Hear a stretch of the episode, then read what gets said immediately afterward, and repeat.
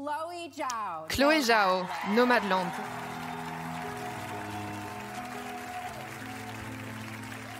And, um, thanks to everyone. Santé à tous. Merci du fond du cœur à la Hollywood Foreign Press. Merci à mes conommés. Merci d'avoir fait des films tellement beaux, merveilleux. Ce prix, il appartient à toute l'équipe de Nomadland. Toute la distribution, l'équipe, les producteurs, vous savez qui vous êtes. Merci du fond du cœur, vraiment. Je souhaite remercier mon partenaire Josh et toute ma famille qui a fait en sorte que je ne devienne pas folle ces dernières années.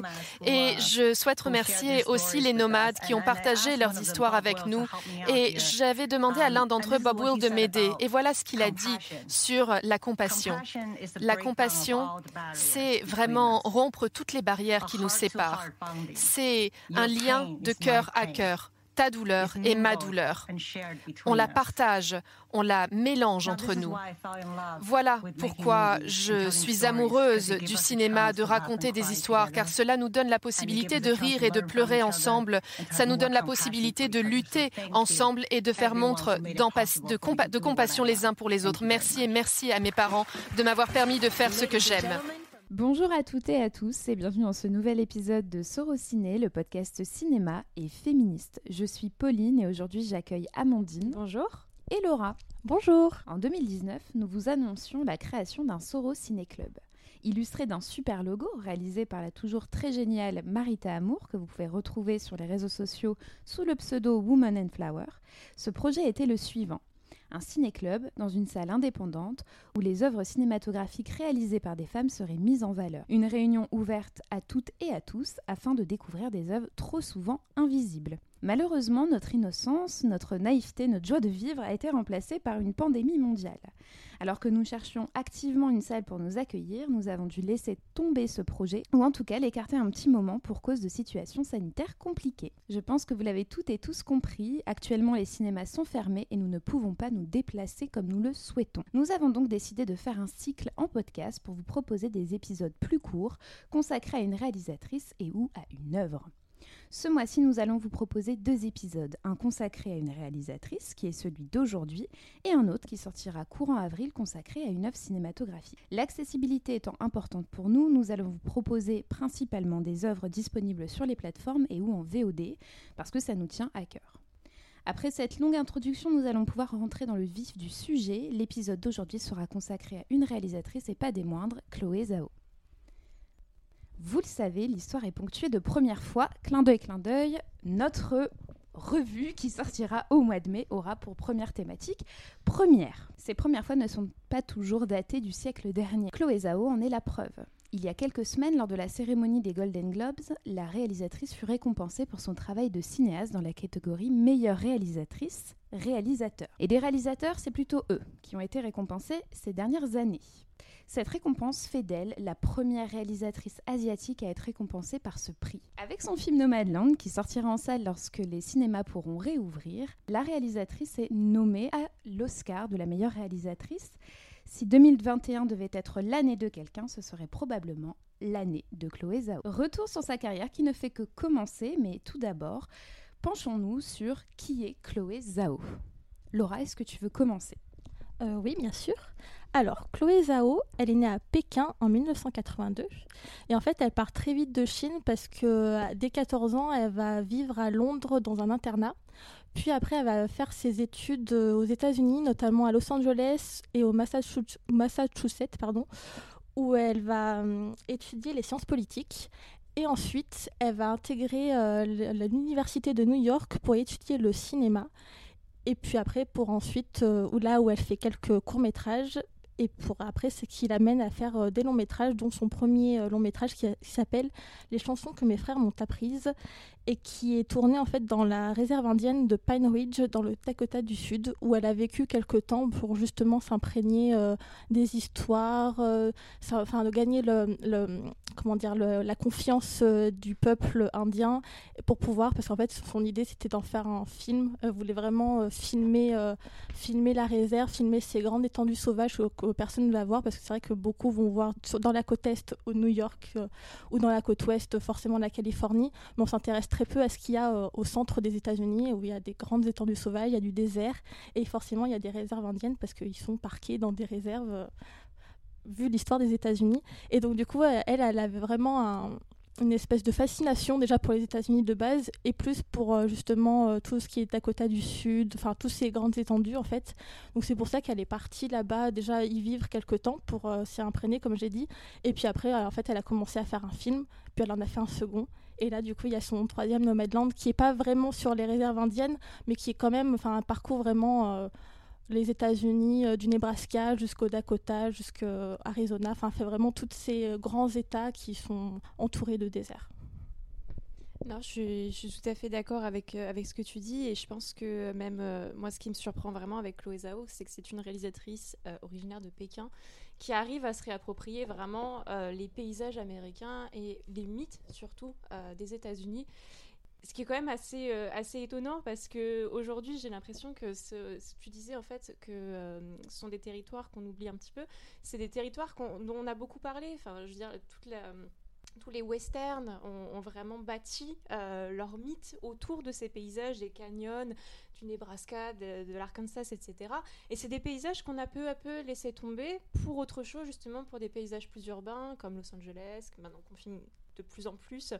Et, je trouve que Chloé Zhao vraiment euh, redonne, euh, en tout cas se réapproprie euh, ces paysages pour en faire autre chose, pour qu'ils racontent autre chose, pour qu'ils racontent vraiment des mythes un petit peu brisés des États-Unis. Et je trouve que c'est très fort en fait de s'emparer aujourd'hui de ces mythes-là et de montrer qu'en fait les États-Unis depuis ont bien changé et que ce n'est plus pardon la figure du cow-boy, c'est plus les mythes de la frontière, c'est vraiment maintenant voilà une Amérique délaissée pour compte qui à qui elle offre en fait la possibilité de se réapproprier ces grands espaces.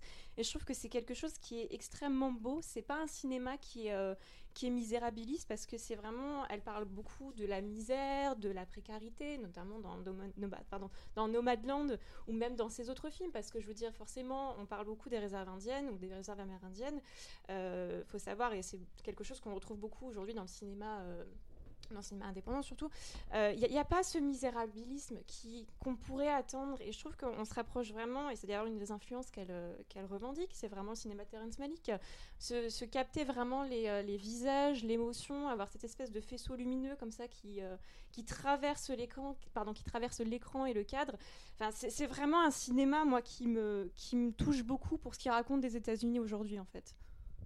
En fait, comme tu dis aussi, ce qui est intéressant, c'est qu'elle se réapproprie les, euh, les, paysages et aussi, en fait, elle se réapproprie la vision des Indiens, dont on a vraiment une vision assez simpliste, en tout cas dans l'histoire des États-Unis. Euh, comme tu disais, on a beaucoup vu les westerns, forcément, on pense aux westerns avec Clint Eastwood, etc., où euh, on a vraiment une vision assez simpliste des Indiens et tous, ces, peuples marginalisés. Et en fait, elle, vraiment, elle va chez eux et elle, discute avec eux en fait. C'est vraiment une histoire euh, de confiance, euh, c'est un dialogue qui se crée à travers ces films et c'est ça que je trouve assez intéressant parce que j'ai l'impression qu'on ne l'a presque jamais fait avant et euh, c'est quand même assez bizarre que ce soit quelqu'un qui vienne d'un pays étranger, des États-Unis, qui vienne faire ce travail-là et qui vient apporter une vision qui est vraiment assez atypique dans le cinéma indépendant américain. Euh, pardon, je, continue juste sur cette, euh, sur cette thématique du, western. Je trouve que c'est un, un, cinéma qui se trouve à la croisée de beaucoup de choses et beaucoup d'influences. On est à la fois dans ce qu'on appelle le western crépusculaire, qui a été vraiment un, genre qui est apparu, je crois que c'était aux, pardon, aux alentours des années 70-80, euh, qui déjà réfléchissait au western et aux grands mythes américains et qui montrait en fait que bah, voilà, les États-Unis étaient devant une espèce d'impasse. Et c'est aussi à la croisée de ce qu'on appelle le western révisionniste qui est plus apparu, je crois, c'était dans les années 50, et qui a traversé aussi un petit peu jusqu'à aujourd'hui, et qui donne un petit peu plus une image euh, plus nuancée, en fait, des Amérindiens, euh, et dont je trouve Chloé Zhao arrive à, se, défaire aussi du western très traditionnel pour vraiment raconter autre chose. Euh, donc je pense qu'on va pouvoir en parler après dans, les films plus particulièrement, parce qu'il y a vraiment des thématiques, enfin la thématique du foyer, de chez soi, des États-Unis, des marginaux aussi, qui, qui vraiment traverse tout son cinéma euh, et qui du coup euh, me rend très curieuse de, ses prochains films en fait même si on n'en est pas encore là mais qu'est-ce qu'elle va faire ensuite? Ouais, vrai. il y a le deuil aussi c'est vraiment une mm. thématique et euh, comme tu disais les liens familiaux mais surtout les liens fraternels il y a vraiment quelque chose, en tout cas dans les trois films là qu'on a pu voir, parce que euh, malheureusement on n'a pas pu voir ces courts métrages qui sont introuvables et je trouve ça très dommage parce que je, serais très curieuse de voir, qu'est-ce qu'elle a fait avant ces longs métrages. Et ouais, il y a vraiment quelque chose. En fait, j'ai marqué une phrase qui est dans le, dans, le dossier de presse de son premier film, donc qui est euh, Les chansons que mes frères m'ont apprises, et qui pour moi en fait euh, expose vraiment très globalement euh, ce, ce, que sont ces films. Elle dit Pour moi, le chez-soi est simplement un concept et j'en explore souvent la signification dans mes films. Et en fait, pour moi, son cinéma, c'est ça. Bien sûr. Enfin, moi, je trouve qu'il y a un, truc qui, qui, représente à la fois les États-Unis et elle s'approprie aussi ça, c'est la communauté. C'est-à-dire qu'au-delà du foyer, il y a cette envie de représenter la communauté. On, en reparlera pour Nomadland. Euh, évidemment, euh, par rapport aux réserves amérindiennes, il y a une communauté non choisie, c'est-à-dire qu'on est obligé dans le sens où euh, c'est non seulement la politique des États-Unis et notamment sous Trump a vraiment marginalisé d'autant plus les Amérindiens, mais les a aussi bien enfermés dans, ces communautés-là. Avec The Riders, c'était une autre communauté qui était à la fois celle qu'on la famille en fait qu'on ne choisit pas, et puis euh, la communauté euh, des cow-boys, euh, des, riders en fait qui, qui vont ensemble créer une nouvelle famille. Et puis dans Nomadland, là c'est clairement, elle explore encore plus cette idée à la fois de marginalisation et de famille choisie, puisque le personnage principal a perdu sa famille et on retrouve une autre via cette van life qu'elle et on, en reparlera euh, juste après, mais qu'elle ne choisit pas totalement non plus. Donc moi, je trouve vraiment qu'il y, a cette idée euh, de patrie euh, qui n'est pas dans la patrie du, pays, mais qui est plutôt dans on se retrouve à travers ce que le pays ne peut pas nous offrir, ou en tout cas ce qu'il nous offre, mais qu'on on est vraiment loin de l'American Dream qu'on peut retrouver dans les films de western, notamment les John Ford, etc.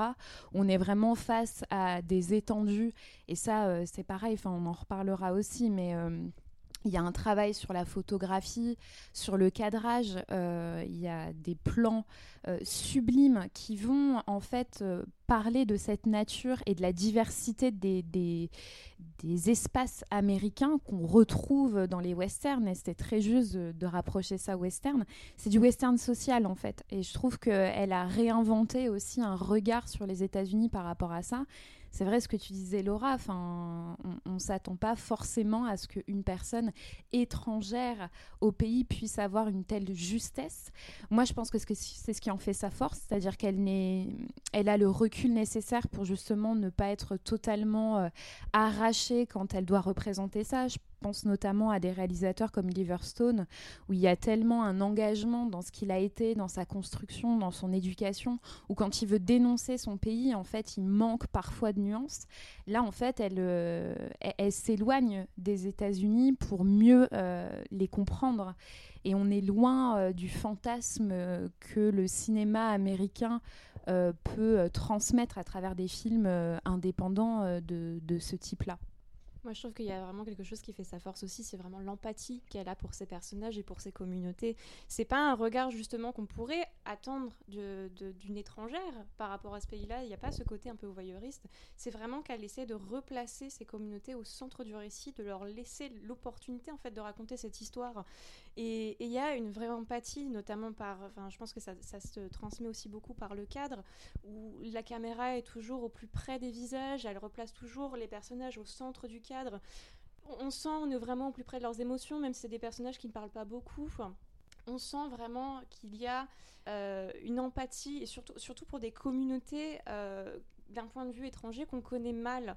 On a toujours, en tout cas, euh, et je pense surtout à Nomadland, parce que pas forcément pour les Amérindiens, quoique avec l'image qui a pu être véhiculée, pardon, dans les médias, on n'en a pas forcément une image très, très comment dire, euh, mais je pense notamment aux communautés, par exemple, dans Nomadland, qui sont des communautés nomades et qui se trouvent vraiment dans l'Arkansas, ou même dans, vraiment dans, dans, un, dans une Amérique, ce qu'on appelle l'Amérique profonde. On n'a jamais vraiment un regard très bienveillant sur, eux. Et je pense par exemple à Tiger King qui était sorti sur Netflix l'année dernière, qui avait ce truc un peu de regarder euh, les personnages un peu comme des bêtes de foire. Et là, vraiment, on colle au plus près de, ces personnages pour qu'ils racontent leurs histoires. Et je trouve que c'est extrêmement émouvant, en fait, de pouvoir leur laisser l'opportunité de bah voilà, de se réapproprier en fait euh, ben, leur histoire et une histoire, celle des États-Unis.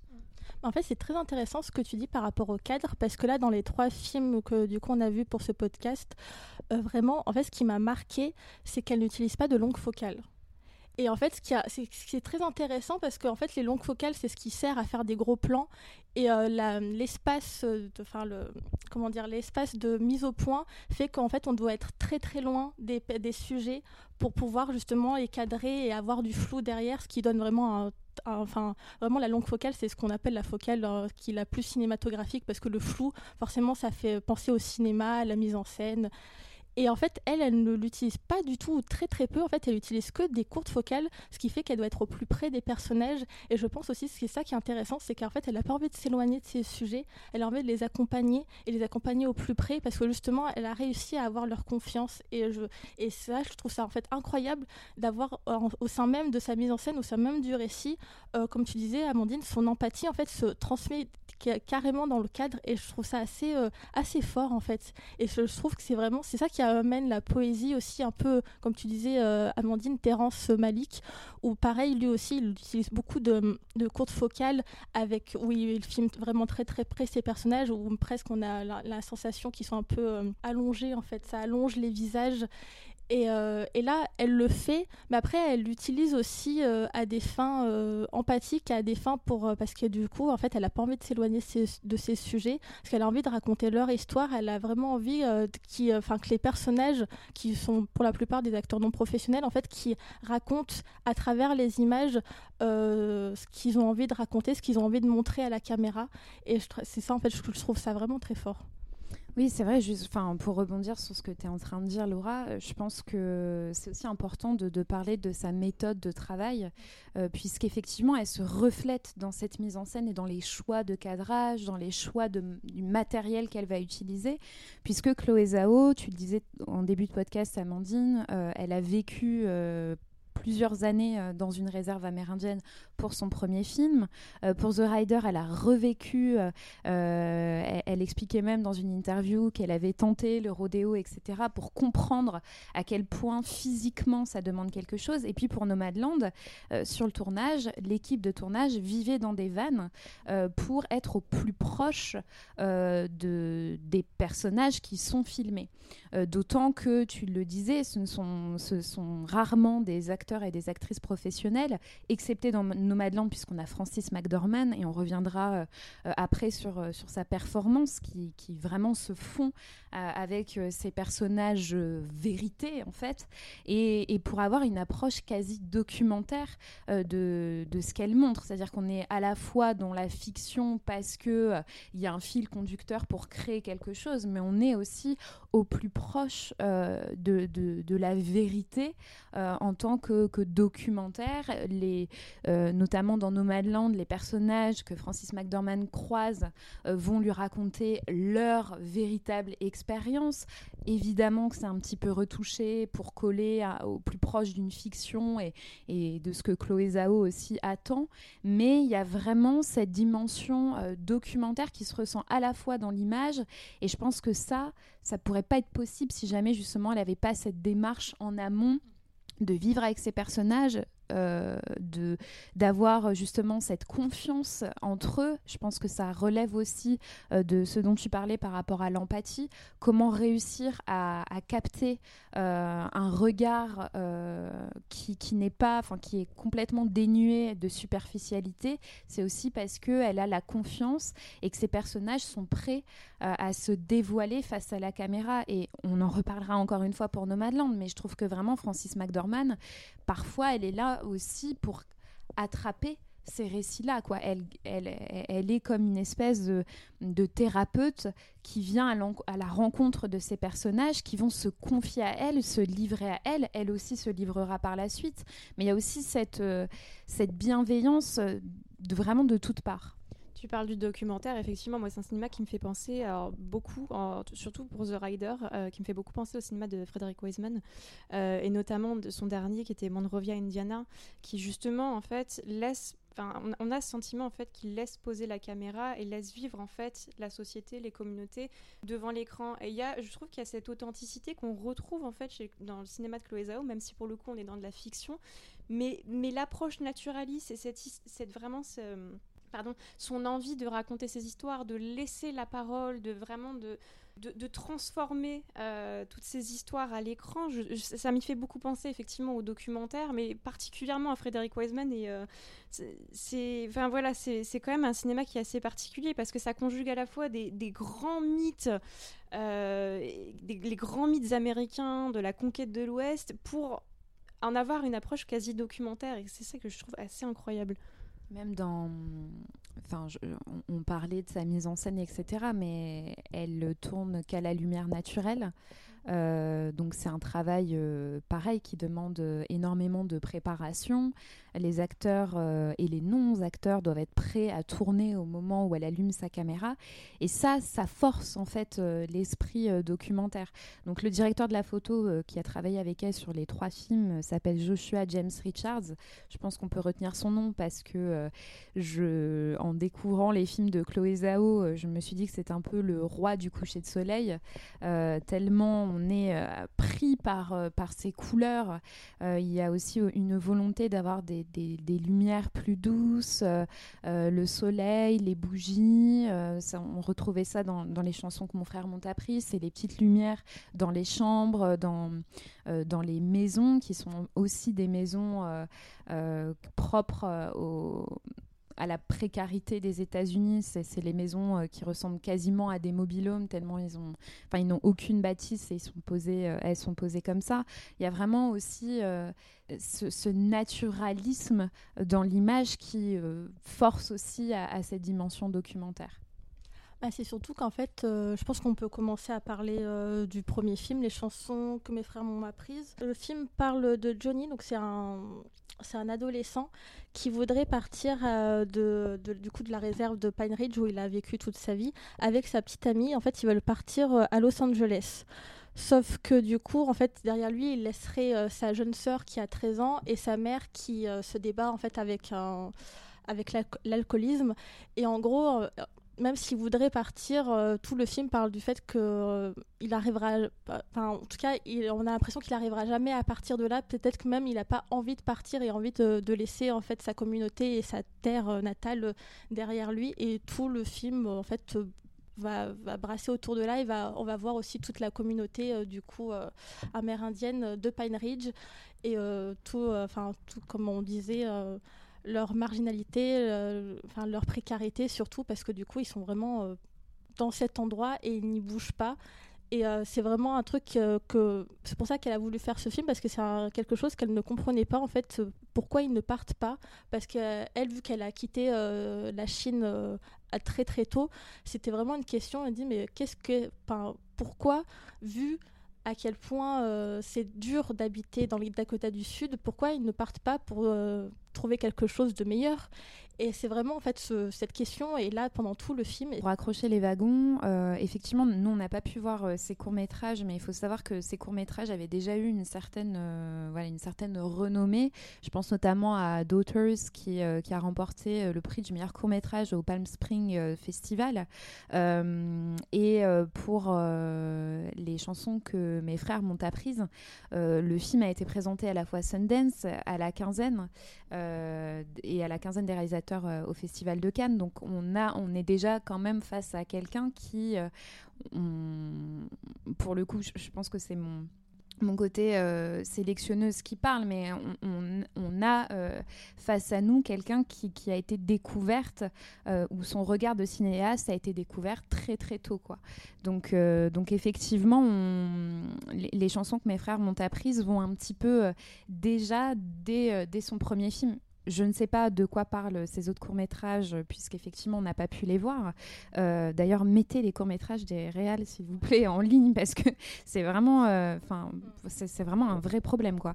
Euh, on est face déjà à des, ce dont on parlait tout à l'heure, à, des grandes thématiques qui vont traverser euh, bah, ces trois longs métrages pour le moment, euh, où on a à la fois cet esprit de communauté, euh, cet esprit d'identité, puisqu'on on est face à quelqu'un qui veut quitter cette communauté qu'il n'a pas choisie et qui l'étouffe, et qui va partir, et là ça rejoint l'envie du American Dream, puisqu'il veut partir pour Los Angeles, ce qui est quand même la terre promise. Euh, qui, voilà, il y a deux grandes villes, New York, Los Angeles, et quand on, veut vivre le rêve américain, c'est plutôt vers là qu'on part. Euh, du coup, en fait, quand elle a voulu euh, commencer à faire ce film, forcément, Chloé Zhao a essayé de chercher des financements, et en fait, elle avait trouvé des producteurs qui voulaient bien financer son film. Mais du coup, en fait, ils l'ont lâché en plein milieu de la pré-production parce que justement, en fait, ils trouvaient que le, le pour eux, le, film tel quel ne fonctionnerait pas du tout parce que justement, ça parlait, ça parlait d'une communauté dont, enfin, eux ils trouvaient pas, que le film n'avait pas vraiment lieu d'être et du coup, en fait, euh, vu que le financement euh, n'était plus là, elle a voulu quand même faire son film, mais vu qu'elle n'avait pas d'argent, c'est pour ça qu'elle a commencé à se dire qu'elle prendrait euh, comme acteurs les, les, gens de la communauté. Parce qu'au début, du coup, elle devait travailler avec des acteurs professionnels. Et en fait, je pense que c'est à partir de là, à partir du moment où, on va dire, l'industrie du cinéma l'a lâché, qu'elle a commencé en fait à façonner sa propre vision du cinéma. Je trouve ça très intéressant parce que du coup, c'est ce qu'elle a fait par la suite, à travailler avec des acteurs euh, non professionnels, ce qu'elle n'aurait peut-être pas fait si elle avait eu le financement euh, déjà de base.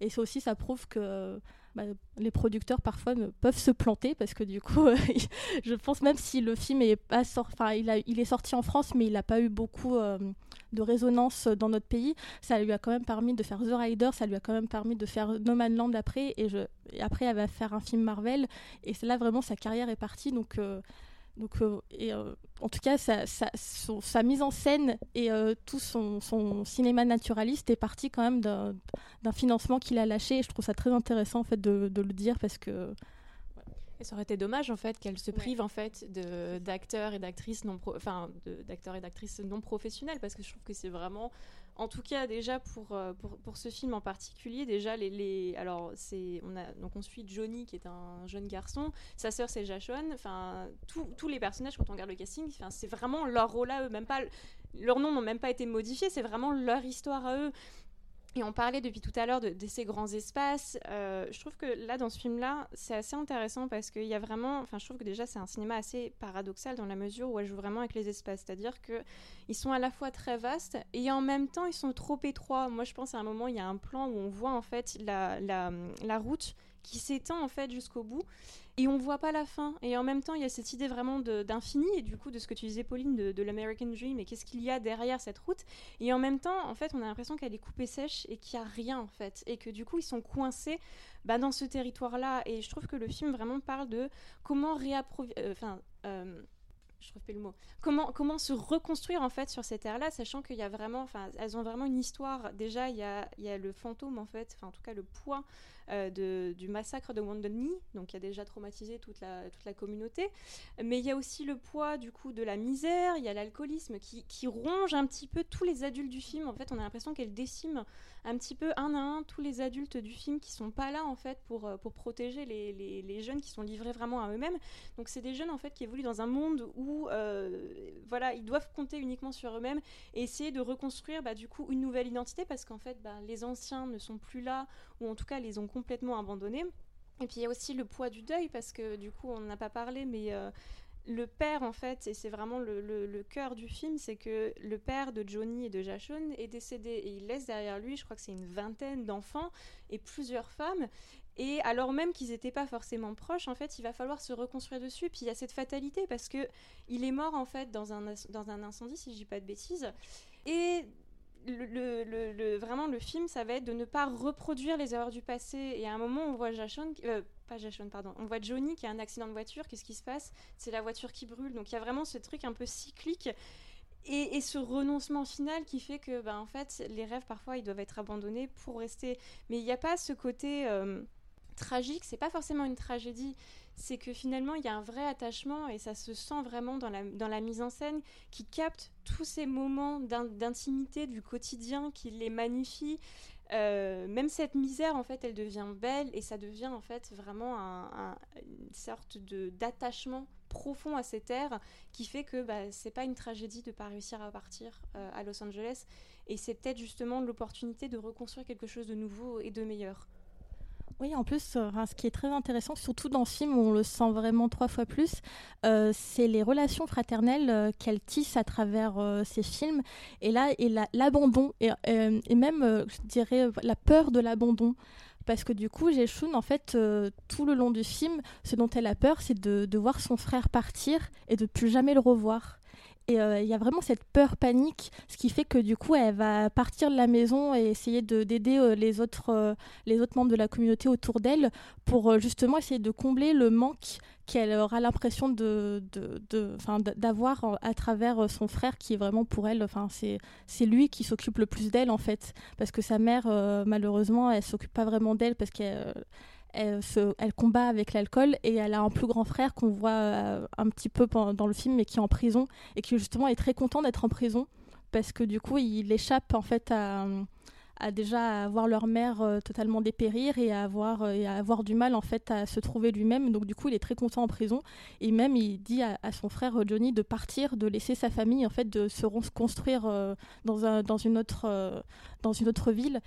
Et euh, en fait, c'est vraiment euh, c'est c'est le deuil, déjà le deuil du père, mais aussi euh, le, le, deuil du. Enfin, essayer de combler le vide que ces personnes ressentent justement par l'entraide et par essayer de reconstruire quelque chose par l'empathie, par, par essayer de faire vivre cette communauté essayer de s'entraider tous. Et il y a vraiment euh, cette, euh, ces questions-là qui sont hyper importantes dans ce film, mais aussi comme on verra euh, par, par la suite dans ces autres films. Et je trouve vraiment il y a ces liens familiaux qui sont très forts malgré toute leur complexité, malgré parfois les haines et la, colère qu'il peut y avoir entre elles en fait, parce que ce père qu'on ne voit jamais, mais qui est quand même très présent, qui laisse une vingtaine d'enfants qui ne se sont jamais parlé en fait, et euh, qui ont bah, du coup une relation très bizarre, mais il y a quand même des liens qui se tissent entre eux parce qu'ils ont eu le même père, et il y a quelque chose qui se, qui se crée euh, dans, dans, la caméra et du coup dans le cadre et euh, par nos yeux, et qui je trouve vraiment magnifique.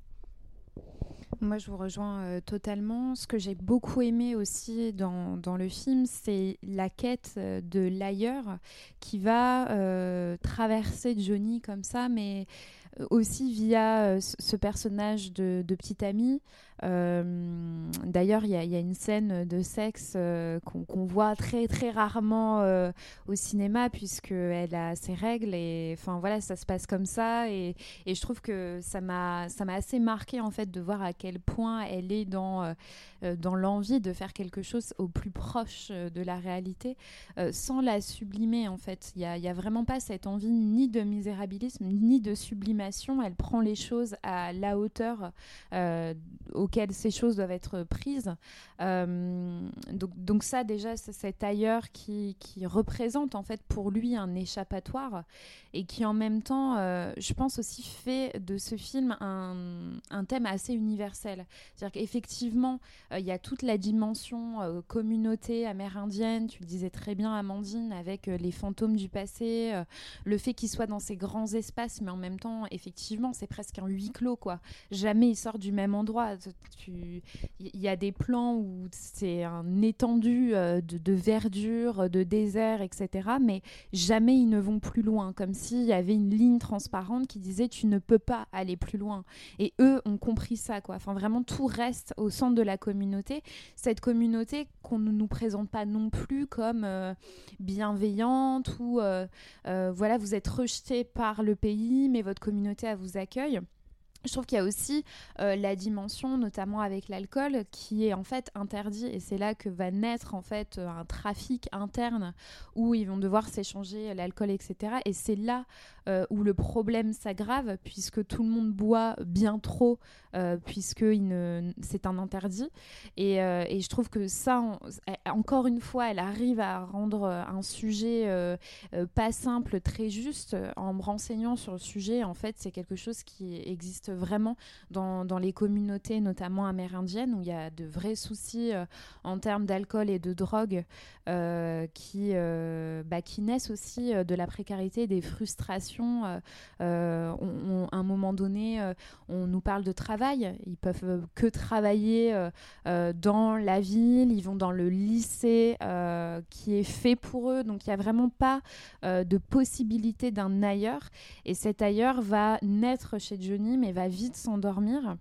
Moi, je trouve que le film explore bien aussi, et c'est là où je rejoins euh, ce que je disais par rapport à la thématique universelle, c'est euh, quand on, est euh, toute proportion gardée, mais dans une famille euh, au fin fond euh, de, la France euh, ou même bah, loin d'une grande ville et qu'on veut, enfin, on veut s'échapper, on rêve d'un ailleurs, on rêve de, plein d'autres choses qui, ne sont pas l'American Dream, mais en tout cas, je sais pas, de la capitale, de, mener une autre carrière que celle qu'on pourrait nous proposer. Je, trouve qu'elle arrive vraiment à faire de, cette thématique propre là à la communauté amérindienne une thématique universelle.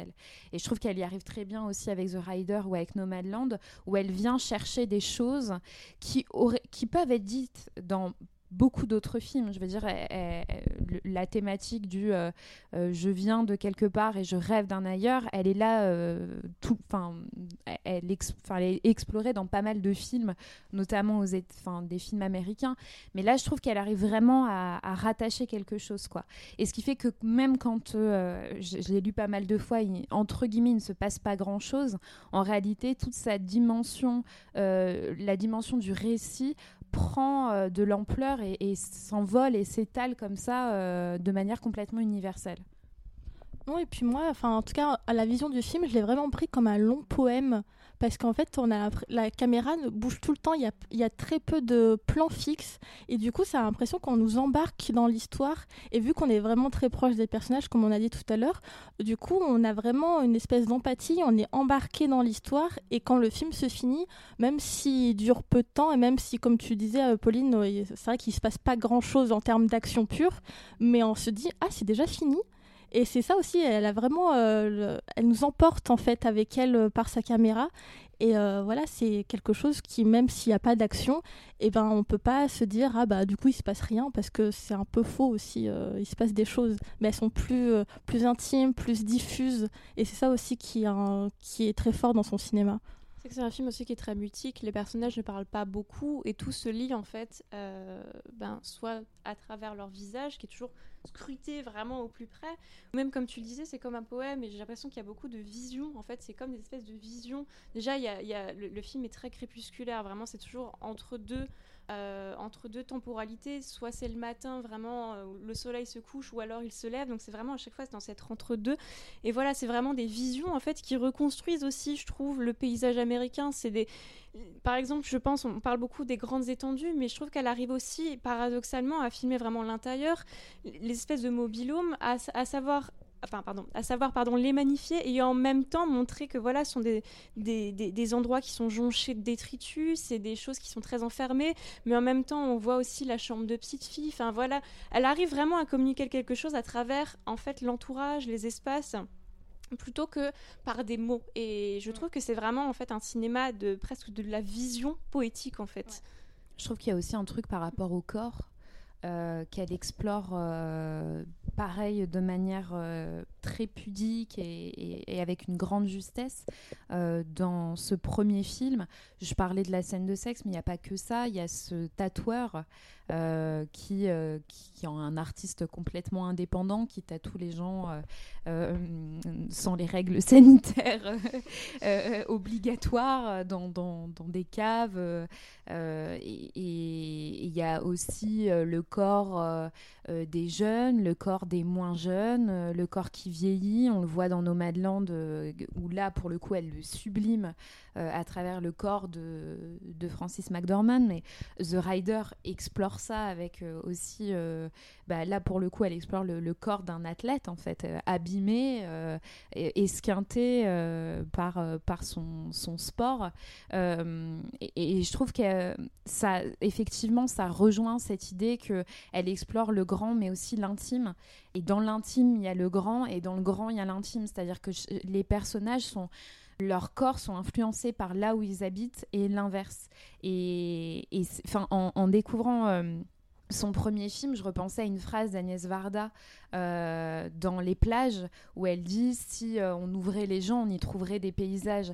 Et je trouve qu'en fait, ces personnages, peu importe dans, dans ces trois films, je trouve qu'ils disent eux d'où ils viennent et comment ça se passe. Enfin, tout va ensemble, quoi. C'est-à-dire que il y, a ce merveilleux plan dans The Rider où il y a un orage et lui est au milieu. Alors non seulement effectivement, ça fait appel quand même à Terence Malick et, Badlands, mais ça fait aussi appel à cette figure du cowboy, etc. On en reparlera juste après. Euh, mais il y a aussi ce, on a l'impression que, que, la Terre et lui c'est la même chose quoi. Il explore aussi cette nature. Euh, euh, ils sont pas toujours euh, nickel, enfin même les vêtements vont avec, euh, ils, sont souvent habillés de la même façon. Il y, a vraiment un et, elle filme d'ailleurs cette nature aussi, toujours avec des plans très serrés, euh, du blé, de la de la terre dans Nomadland, de l'eau, de, l'arbre, etc. Comme elle filme les peaux en fait. Et je trouve que c'est assez, elle arrive vraiment à, filmer l'intime et le grand et enfin voilà, je, pense que là on a bien compris que j'aimais bien. Je crois qu'on est toutes conquises ici, autour de cette table en tout cas. N'attendez pas à une critique négative, euh, ça c'est sûr. On peut peut-être euh, justement enchaîner avec The Rider. Alors The Rider, euh, c'est le deuxième long métrage de la réalisatrice. Là aussi, The Rider a été en festival euh, et, il, a, confirmé son talent parce que ça arrive que un premier long métrage soit acclamé, puis le deuxième, on, on est un petit peu plus sceptique. Là, elle a encore été euh, euh, plus loin. Euh, elle a, il a été présenté aussi, mais cette fois-ci à la quinzaine des réalisateurs au Festival de Cannes. Il était déjà à la quinzaine, pardon, excusez-moi. et grâce à ce film, elle a aussi obtenu une, une bourse pour justement amener à, produire autre chose, puisque quelque chose qu'on a, il ne me semble pas dit, mais Chloé Zhao écrit et produit ses films également. Pour Nomadland, elle a même fait le montage.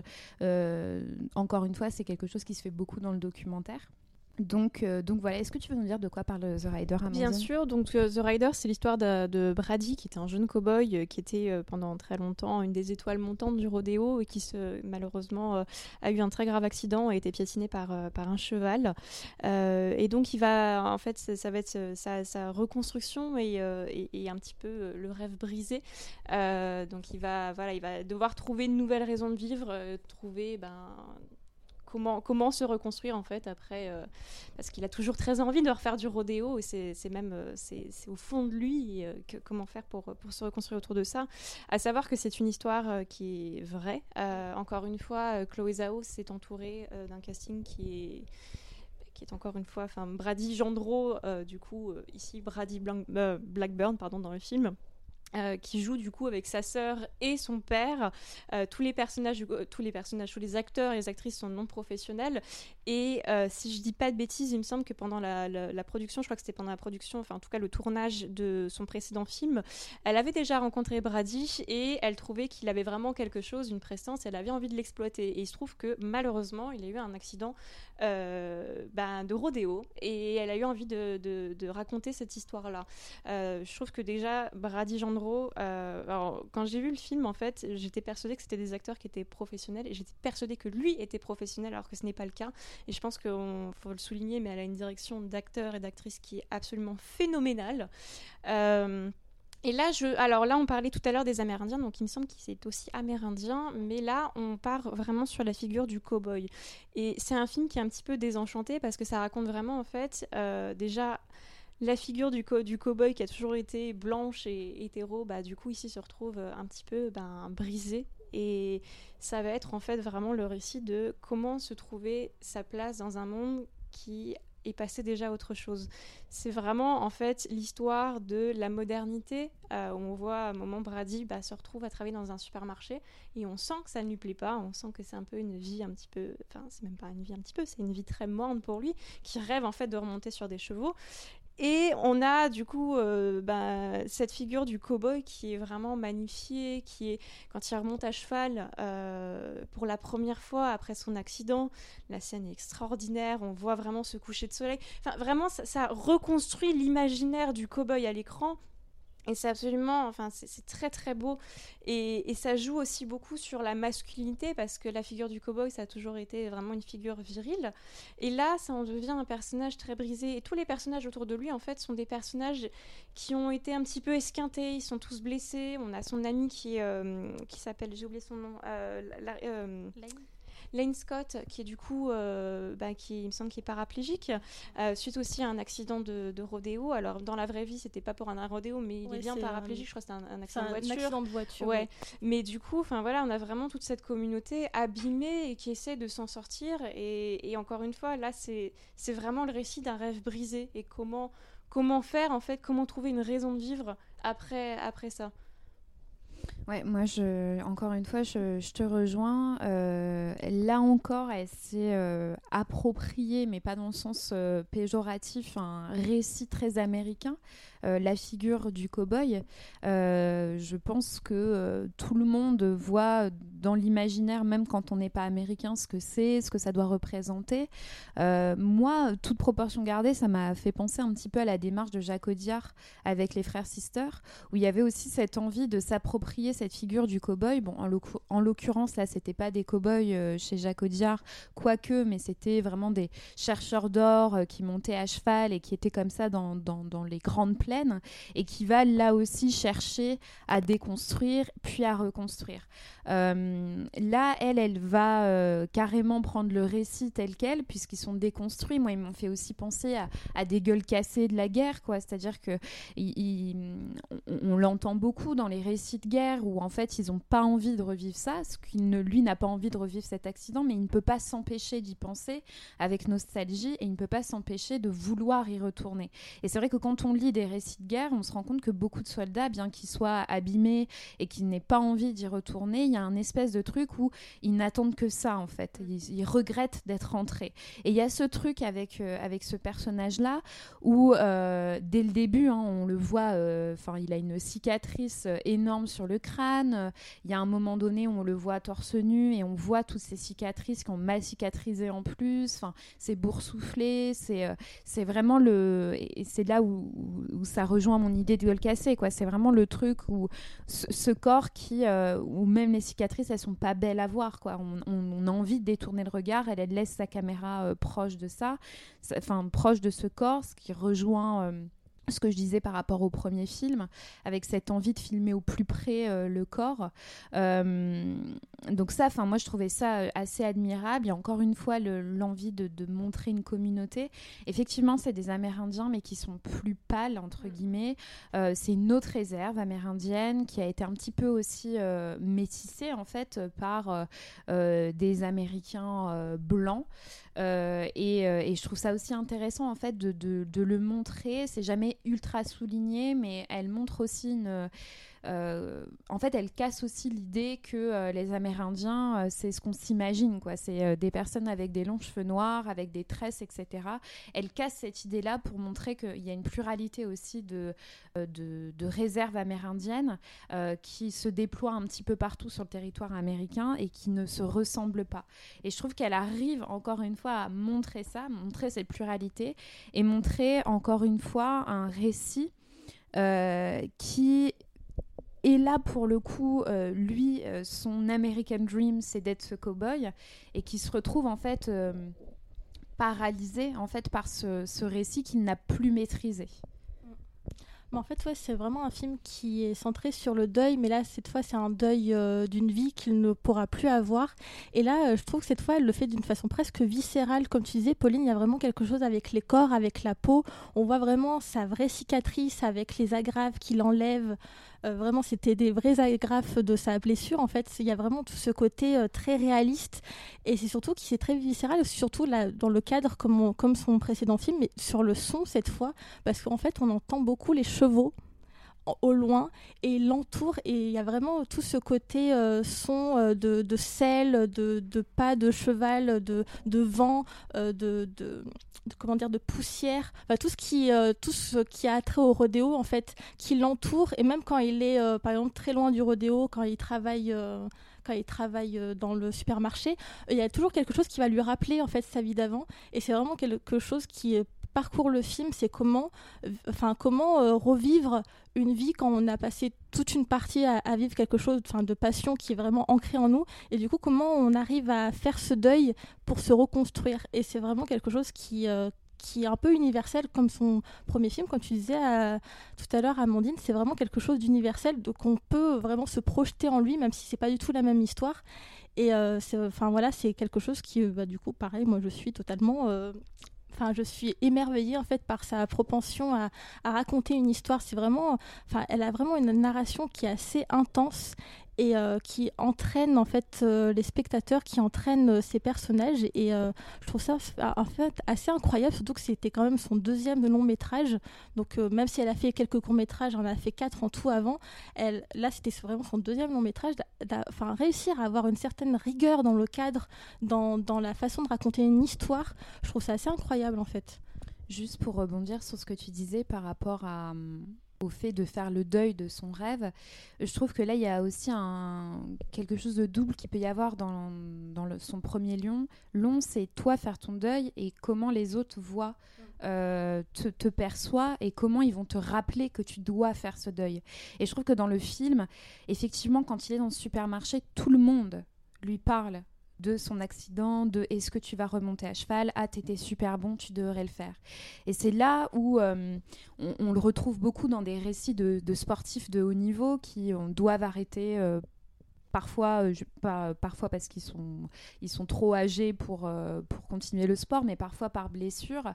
Et on voit à quel point ça demande un effort encore plus supplémentaire parce qu'il doit faire son deuil, mais il doit aussi expliquer aux autres qu'il doit le faire son deuil alors qu'il n'en a pas envie. Et je trouve que c'est encore une fois assez juste et comme tu le disais, universel. C'est que des fois, on a beau mettre tout en œuvre pour réaliser ce rêve, en l'occurrence lui, euh, son rêve de devenir euh, ce, grand athlète de rodéo, mais il a cet accident euh, ça peut être universel dans, plein de sens. On peut pas faire les études qu'on veut on peut pas enfin voilà on peut pas quitter euh, euh, le, foyer familial comme on l'aimerait etc et je trouve qu'il y a vraiment elle fait encore une fois de cette histoire et de cette de ce récit précis quelque chose qui va au-delà de ça. Et j'ai trouvé ça très juste en fait d'apporter ce regard externe mais toujours dans la communauté qui connaissent le parcours euh, de ce garçon, qui savent euh, à quel point il a travaillé, qui connaissent tout sur le bout des doigts, et de lui dire, bah, je pense notamment au moment où on lui vend son cheval où lui n'est pas encore prêt à faire ce deuil et qu'on lui dit mais en fait euh, tu, tu peux plus c'est son père il me semble mm. ou qui lui dit mais enfin faut que tu fasses une croix là-dessus quoi et je trouve qu'il y, a un vrai truc de, de, de, double regard à la fois sur soi-même et sur ce que les autres enfin nous apportent comme regard je trouve que c'est un film qui, qui, rejoint vraiment beaucoup le premier. C'est vraiment, je trouve qu'il y a un vrai miroir entre les deux. Euh, notamment déjà par ses thématiques, aussi par la fraternité qui est très présente, du père pour le coup qui est complètement absent et dont Brady du coup va endosser un peu la responsabilité et même surtout ce renoncement final en fait où il doit abandonner en fait bah, son rêve et, cette réconciliation aussi avec son foyer qui se fait en fait dans, la réconciliation avec les autres, dans, dans cette étreinte qu'on voyait déjà dans son précédent film avec sa sœur. Et là, c'est la famille entière qui se, qui se sert un peu comme une espèce de, d'entité presque un peu réconfortante et un petit peu triste. Je trouve que le film est vraiment vraiment très beau et c'est et Brady c'est vraiment une figure désenchantée du cowboy. Euh, je pense à cette scène tu disais tout à l'heure qu'il y avait vraiment quelque chose de viscéral et on sent vraiment que la nature, enfin il y a vraiment une vraie connexion à la nature et aux chevaux. Et il y a cette scène que je trouve vraiment d'une tristesse où on le voit en fait euh, récupérer son cheval qui était blessé à la jambe. Et il y a vraiment un jeu de miroir entre le cheval et lui et il se voit dans lui et en fait on est obligé d'abattre le cheval. Et lui euh, est persuadé en fait qu'il doit aussi bah, mourir parce qu'en fait il n'a plus de raison de vivre. Et heureusement sa raison de vivre il va la trouver en fait dans les autres, dans, dans son amitié presque fraternelle avec euh, du coup Lane Scott, avec sa sœur, avec la communauté autour de lui qui l'a inspiré. Je pense aussi à, pardon, je pense à ce petit garçon qu'il croise un moment dans le supermarché et qui lui dit que lui aussi il aimerait bien devenir enfin, une, star du rodéo. Enfin, il y a vraiment quelque chose de, de, très... Euh, c'est vraiment revenir à soi, revenir aux racines. Elle disait dans une interview une, phrase que je trouvais vraiment très belle, c'est qu'elle disait Je veux dire aux garçons que c'est acceptable d'être vulnérables, qu'ils n'ont pas besoin d'être des durs sur les écrans, qu'ils peuvent avoir des rêves brisés. Et en s'emparant vraiment de la figure du cow-boy, qui est quand même une figure, mais enfin, tu le disais tout à l'heure, hein, je veux dire, on n'a pas besoin d'habiter aux États-Unis, enfin, ça fait partie de l'identité américaine. Elle redessine vraiment cette masculinité et à travers en plus cette gueule de cinéma, enfin, je trouve que vraiment Brady a, vraiment une, une, gueule de cinéma. Enfin, comme je disais tout à l'heure, pour moi c'était vraiment un acteur professionnel. Il a une présence, surtout quand il a avec des chevaux. Il y a vraiment toute une scène où du coup on le voit euh, dresser un cheval qui n'avait pas du tout été débourré ou quoi que ce soit, qui du coup lui apprend à, à ce que quelqu'un euh, monte sur lui avec une selle. Cette scène, elle est impressionnante. C'est là en fait on se, euh, se, rend compte à quel point il a un talent et du coup ce talent il ne pourra plus l'exploiter. Et en fait, c'est je crois que c'est à partir de cette scène où on comprend que, enfin, on comprend vraiment euh, l'entièreté du deuil qu'il doit faire. Et euh, non, comme tu disais, Amandine, il a vraiment une présence incroyable. J'espère qu'il va refaire du cinéma parce qu'on a vraiment l'impression qu'il est fait pour ça. Je trouve qu'il a une vraie sensibilité. Euh, il est vraiment éloigné des carcans très virils qu'on pourrait attendre. Il a vraiment ce. C'est un personnage qui est très mutique, mais qui a un regard extrêmement triste, je trouve, qui s'illumine en fait quand il est à cheval ou en train de, de, de, bah, de débourrer, du coup, comme tu le disais, les chevaux. En fait, vraiment, quand il fait ce qu'il a envie, ça devient une autre personne il y a vraiment, il a, il a, une espèce vraiment, et, c'est là où on se rend compte que je pense qu'il y a vraiment une, authenticité dans ce récit, que c'est pas juste un récit de fiction, c'est qu'il y a vraiment une, espèce de petite euh, étincelle en fait dans ses yeux, dans son regard, et, je trouve ça extrêmement touchant. Euh, donc voilà, effectivement, moi aussi je rejoins Chloé Zhao et surtout, enfin moi j'ai été beaucoup plus touchée par The Rider, euh, peut-être par ce truc de, rêve brisé et vraiment par ce personnage qui je trouve est, est à la fois très triste parce qu'il n'arrive pas à, dépasser, bah, comme, vous le disiez, son deuil, mais qui est un personnage qui, semble d'une gentillesse aussi. Enfin, il y a, cette scène aussi que je trouve, enfin, il y a beaucoup de scènes que je trouve très belles, mais aussi une scène qui, m'a, qui, me touche beaucoup, c'est quand il retrouve du coup Lane Scott à l'hôpital et qu'il le fait monter sur une, une scène, euh, enfin une selle, pardon, et qui lui fait revivre en fait son rodéo.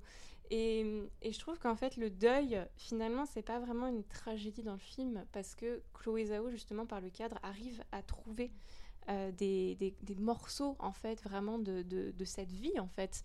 Et on le voit justement avec Lane Scott en train de regarder des vidéos de, de ses anciens rodéos. Donc en fait, le deuil, il est fait à partir du moment où ils, arrivent, à se rendre compte que c'est du passé. Mm. Et que ça reste en fait des souvenirs que je trouve qui, qui sont comment dire, pas enfin, qui sont, oui, métamorphosés en fait vraiment par l'écran, par ces gros plans un petit peu presque, enfin, qui fétichisent quasiment le, le rodéo, la selle, les chevaux, la poussière au sol.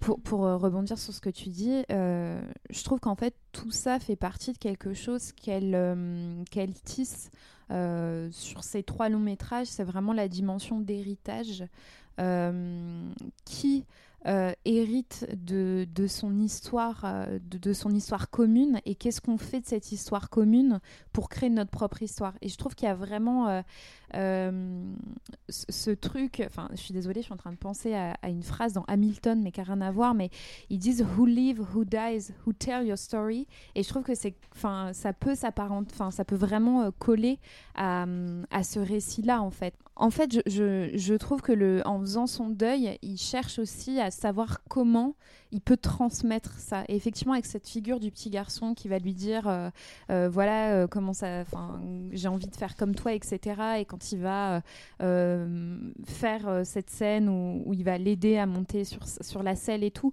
et, comme tu disais très justement, en fait, il comprend que il va se reconstruire, enfin, avec les autres et à travers les autres. Je trouve qu'il y a aussi cette envie de raconter son histoire, comment garder cette histoire, et au final se rendre compte que enfin, il était le héros de sa propre histoire et de l'histoire qu'il avait envie de raconter. Et finalement, cet héroïsme, il le perd euh, dans le cadre euh, du, du cow-boy, etc. Mais il reste la personne euh, qui, qui, doit raconter sa propre histoire.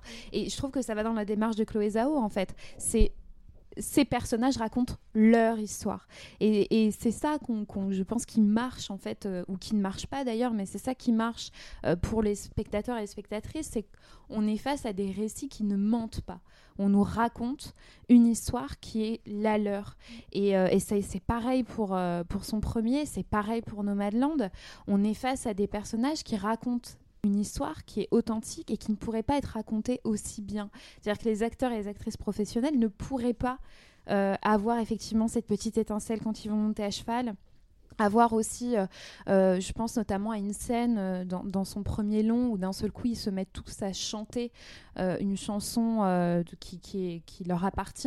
Je trouve qu'il y a vraiment un truc de on ne peut pas, enfin un moment, on peut écrire des histoires, on peut être au plus près, mais rien ne, ne, sera mieux que la parole de celles et ceux qui l'ont vécu. Je suis désolée, c'était un long monologue. Non, mais c'était très bien. C'était super intéressant. Tout ça pour citer Hamilton. Hein, non, mais ouais, en fait, son cinéma, c'est vraiment l'équilibre que les personnages doivent trouver entre euh, ben, leur, leur, terre et euh, les paysages et en fait leur intimité euh, dans, enfin, dans leur famille, euh, dans leur maison. Et c'est vraiment l'équilibre, en fait, de... parce qu'on est toujours attiré soit par l'un, soit par l'autre. Et du coup, en fait, ils doivent trouver un équilibre entre les deux. Et surtout dans The Rider, où il est vraiment attiré, bah, du coup, par les grands espaces, par les chevaux, par aller euh, parcourir euh, l'Amérique pour faire des rodéos. Et au final, en fait, il, doit retrouver sa place à l'intérieur de son foyer, à l'intérieur de, sa vie même. Et du coup, et tout en gardant quand même bah, son, sa passion pour l'extérieur et je trouve ça, enfin, c'est vraiment quelque chose, c'est un, un thème qui parcourt tout son cinéma. Jusqu'à Nomadland. Jusqu'à Nomadland. Et euh, très belle transition. Amandine, merci beaucoup. Nous allons parler de Nomadland, donc qui sortira, euh, comme, on le dis, comme je le disais dans, dans l'introduction en salle, dès, dès, que les salles pourront être réouvertes. On a pu le voir de manière légale. Euh, Nomadland raconte l'histoire de Fern, jouée par Francis McDormand, qui est donc la première actrice professionnelle dans le, dans le cinéma de, de Chloé Zhao. Enfin, je en tout cas dans les longs métrages, euh, qui, euh, qui vit dans un van, euh, donc qui est nomade et qui vit de petits boulots. Donc on la voit travailler chez Amazon, on la voit nettoyer des toilettes dans, dans un parc pour, pour d'autres nomades. Enfin voilà, elle, vit de petits boulots et, Nomadland raconte bah, son, son, récit à travers les, les États-Unis parce que du coup, c'est un personnage qui a tout perdu. Elle a perdu son mari, qui est mort euh, d'un cancer. Elle a perdu sa maison, elle a perdu sa ville, parce qu'elle habitait dans une ville du Nevada euh, qui s'appelle Empire, qui était en fait une ville industrielle. Et à la fermeture euh, de, de l'entreprise, toute la ville est devenue une ville fantôme, où bah, du coup, tout le monde est parti. Et quand son mari est mort, elle est restée jusqu'au moment où en fait elle pouvait plus rester. Et du coup c'est pour ça qu'elle a acheté un van et qu'elle est partie parce qu'elle n'avait plus de, maison en fait. Elle avait plus vraiment de, chez soi. Elle avait vraiment tout perdu. Et c'est à partir de, ce départ où euh, du coup on va suivre euh, du coup tout son parcours euh, ses rencontres et qu'elle se reconnecte en fait à elle-même finalement moi, je reviens juste sur, euh, sur euh, la partie un peu plus technique. Euh, on n'a pas parlé, donc du coup, tu disais tout à l'heure qu'elle a été nommée aux Golden Globes. C'était aussi Lion d'Or à la Mostra, donc on est quand même passé de la quinzaine des réalisateurs à, un prix beaucoup plus, plus grand, en fait, tout simplement. Donc elle a été Lion d'Or à la Mostra de Venise en 2020. et pardon, du coup, j'ai oublié ce que je voulais dire, mais c'est aussi, alors pour le coup, c'est pas, c'est un récit, c'est une adaptation, pardon, d'un, je crois que c'est alors, je sais pas comment expliquer ça, mais c'était plus un reportage, je sais plus ce que c'était exactement. Euh, c'est un livre, euh, enfin, c'est une enquête, euh, journalistique, mais du coup, un peu racontée dans un livre. Parce que voilà, voilà du coup, c'est ouais, c'est Jessica Bruder, si je me trompe pas, qui du coup a suivi pendant quelques années des nomades et euh, en fait, elles racontent leur histoire euh, à travers l'écriture. Et du coup, Chloé Zhao a adapté euh, ces histoires du coup, dans, son, dans son film. Et on retrouve les, les personnes qui avaient dans le livre, on les retrouve dans le film. Alors moi déjà, ce, que, ce, qui me... Alors je dirais pas que ça me surprend, mais la, la vraie différence déjà par rapport à ces deux autres films, c'est qu'avant on avait des personnages qui étaient jeunes et là on a des personnages qui sont très vieux. On suit une sexagénaire. On en parlait dans notre épisode sur l'âge au cinéma, c'est des rôles qui sont quand même assez absents euh, des grands écrans. Et là, elle laisse vraiment la part belle à ce personnage qui est absolument magnifique et d'ailleurs à une communauté qui est exclusivement euh, sexagénaire, voire plus à une communauté de seniors. Et c'est des seniors qui ont qui sont totalement à l'opposé de ce qu'on peut attendre. C'est vraiment des seniors qui prennent la route Et on... donc ces nomades, en fait, c'est vraiment, je crois que c'est dit au début du film, c'est vraiment une façon de s'extirper un petit peu du, du, capitalisme qui a rongé littéralement le pays. On est en 2008 et comme tu le disais, donc euh, la crise économique bat son plein. Et qui est touché, du coup, c'est ben, les seniors qui n'ont plus grand-chose pour vivre et surtout pas une retraite. Je crois que c'est à peu près 500 dollars pour vivre, ce qui n'est rien du tout. Ouais, elle a le droit à 370. 300, voilà, c'est ça. Et, à 300 dollars, ce qui n'est rien du tout. Et, donc, et on sent, euh, juste pour rebondir, on, enfin, on en parle de, plusieurs fois dans le film à travers les personnages qu'elle rencontre. On sent que euh, euh, les institutions ne peuvent vraiment pas l'aider plus. Quoi. En gros, c'est soit tu prends ta retraite avec 370, soit bah, c'est trop dur de trouver du travail, donc débrouille-toi. Et puis surtout qu'en plus, effectivement, c'est trop dur de, trouver du travail. En plus de ça, parce que c'est une vieille femme et qu'on n'arrive pas à lui donner du travail parce qu'elle est trop vieille. Alors on la voit du coup faire plusieurs boulots. Donc elle commence du coup dans cette euh, grande industrie, enfin ce grand entrepôt pardon d'Amazon. Après, elle récure des toilettes au milieu d'une aire d'autoroute. Après, enfin voilà, c'est des, des petits boulots qui sont quand même assez ingrats. Mais ce qui va vraiment la reconstruire, c'est se retrouver avec la communauté. Donc euh, il y a un moment, je crois que c'est sa sœur qui dit qu'elle fait une espèce de parallèle assez méprisant, mais pour le coup qui est assez vrai, c'est qu'il y a derrière cette idée des nomades, cette idée un peu des pionniers. Et les pionniers d'aujourd'hui, bah, en fait, c'est des sexagénaires qui n'ont plus rien. Et c'est encore une fois des laissés pour compte. Donc avant, les pionniers, c'était quoi? C'était ceux qui allaient, euh, en tout cas dans l'imaginaire, conquérir euh, la frontière. Donc du coup, là pour le coup, c'est vraiment le mythe de la frontière, c'est aller reconquérir des nouvelles terres. Et en fait, là, c'est vraiment des laissés pour compte qui n'ont plus d'argent, qui sont vieux, qui sont malades, qui, vont mourir littéralement. Et donc du coup, ça montre vraiment, bah voilà, cette, cette idée d'une Amérique qui, bah, qui laisse en fait euh, les plus fragiles, enfin les plus fragiles dans l'idée, hein, euh, encore une fois, abandonnés à eux-mêmes. Et pourtant, ça va être encore une fois le récit d'une réappropriation de ces terres et de qu'est-ce qu'un chez-soi. Et on a ce, du coup le, chez-soi de Frances McDormand, bah, c'est ce petit van. Elle est très attachée à tout, à ses petites assiettes, à ses paniers, parce qu'en fait ça lui rappelle son passé. Et en fait tout le film, ça va être encore une fois une histoire d'un deuil de son passé et de réapprendre en fait à vivre, pas par elle-même, mais apprendre à vivre avec son deuil, avec ses souvenirs. Ce qui est intéressant, euh, juste pour, euh, pour euh, rebondir sur ce que tu viens de dire par rapport à, la vie qu'elle mène, c'est que là encore, Chloé Zhao ne fantasme pas une vie faite de photos Instagram et de, du hashtag vanlife qu'on peut rapidement trouver sur Instagram, où ce sont des personnes qui voyagent à travers le monde. Actuellement, c'est un peu compliqué, mais à travers un van ultra, ultra modernisé. Euh, et, ultra esthétisé pour faire de, jolies photos au bord d'un lac. Là, on est vraiment sur euh, quelque chose qui, n'est pas choisi au départ, euh, qui est même extrêmement contraignant. On la voit sans chauffage. Il y a, cette scène assez drôle où une, autre nomade va expliquer comment gérer quand on fait caca pour, pouvoir gérer toutes ces choses-là.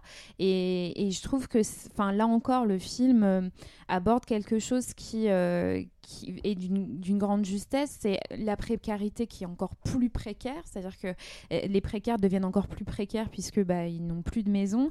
Tu parlais tout à l'heure de cette ville enfin créé de, de toutes pièces Empire, euh, je trouve qu'on est encore sur le, côté American Dream qui, s'écroule en fait.